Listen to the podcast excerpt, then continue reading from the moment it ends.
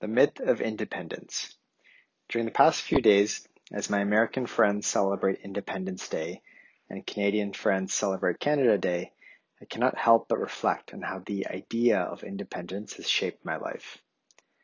While I may live in a time when most countries are no longer subject to the rule of law imposed by other countries, I also live at a time when the mainstream belief has been that independence for the individual is desirable and worth striving for to be financially independent, to be independent at work, to have independent thought.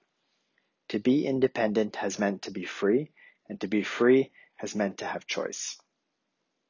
The fight for independence, be it for a country or a teenager, appears to be deeply ingrained in most of us. It may be a genetic predisposition coded into each of our beings. However, in the pursuit of individual independence, we have run away from one another and perhaps even run away from ourselves. Our pursuit of individual independence may have gone too far. There's actually so much and so many that I depend on in this very moment. This house that I'm living in, someone had to design it, build it, and maintain it. I've been dependent on all of them. This laptop that I'm using to write and share my reflection, someone had to design, develop, manufacture, ship, package, and test it. I've been dependent on all of them. The meal that I just ate, the ingredients had to be grown, nurtured, picked, processed, packaged, transported, stocked, and sold. I've dependent, I've been dependent on all of the people involved. Upon reflection, I can see that I've always been highly dependent on others. My parents, for not only bringing me into this world, but for also raising me, providing for me, and caring for me. My friends and family, for support, companionship, lightness, perspective, and growth. Most of all, for continuing to tolerate me and all that entails. For my teachers, for showing up, especially in those moments when I was clearly not interested or engaged. They have taught me so much and continue to. On you, for reading or listening to my reflections, and for sometimes reflecting back to me what you hear, feel, or think. My team, for doing what is asked of them, even at times when they may not agree. I've been away from work for the past week, screenless, phoneless, and have depended on them even more so. My clients, for continuing to do business with me, sharing feedback and ideas with my team, and for paying their bills so that I can pay mine. The media, for helping keep me informed, inspired, or entertained, on demand whenever I feel the desire to consume. Strangers, for practicing physical distancing and helping minimize the spread of a deadly virus that disproportionately affects certain populations over others. Within myself, there is also much that I am quite dependent on.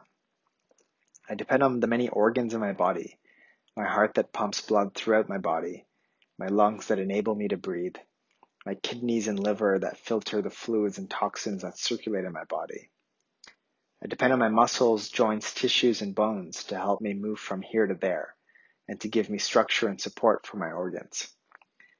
I depend on my senses, sight, smell, sound, taste, and touch allow me to allow me the privilege to experience the material world and also keep me safe. Maybe time for a new declaration. There are other forms of dependence that are more deserving of our attention and pursuit than individual independence. Interdependence is more important than independence. So much of my experience of life is subject to my inner mental and emotional states. Thoughts, feelings, emotions, dreams, desires, values, beliefs, and more all arise from or solidify in my inner states. I could spend all of my time and energy trying to rearrange the world outside of me, try to change people, expect better outcomes at work, want a slightly better body, buy more stuff, and so forth. And it would not make the slightest lasting difference if I did not realize how dependent I am on my inner states for happiness, joy, peace, and satisfaction. Intradependence is more important than independence. All of the happiness research clearly states that the quality and depth of our connections with others matters more than anything else. If I become the company that I keep, then the communities that I participate in and belong to will shape me more than anything. It is where I find models for what is acceptable, moral, and ethical. It is where I find my identity. To be intradependent on friends and family is quite possibly the best thing that I can do to, for the protection and strength of my mental health and emotional well being. Interdependence is more important than independence. There are so many systems, structures, and societies that without I would not function.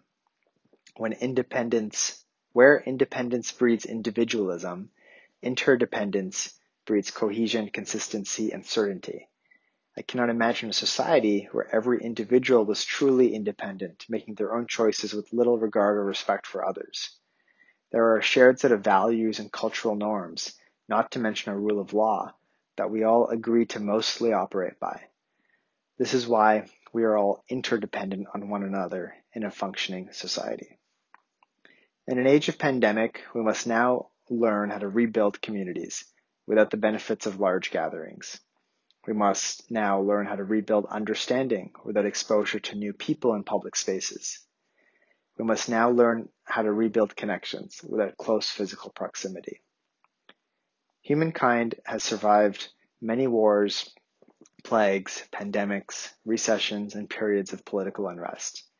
We have done so by prioritizing interdependence, intradependence, and interdependence, not individual independence. This understanding that I am a highly dependent as opposed to a highly independent being cultivates a strong feeling of gratitude within my heart. I hope that a subtle flavor of gratitude can coat every word, interaction, and privilege that I enjoy in life. As a result of the pandemic, we've been taking to a year zero moment. Before coronavirus, BC, there was a misguided belief that individual independence was our goal. After coronavirus, AC, there is a growing recognition, at least within myself, that dependence is precious, desired, and ultimately the true nature of our reality.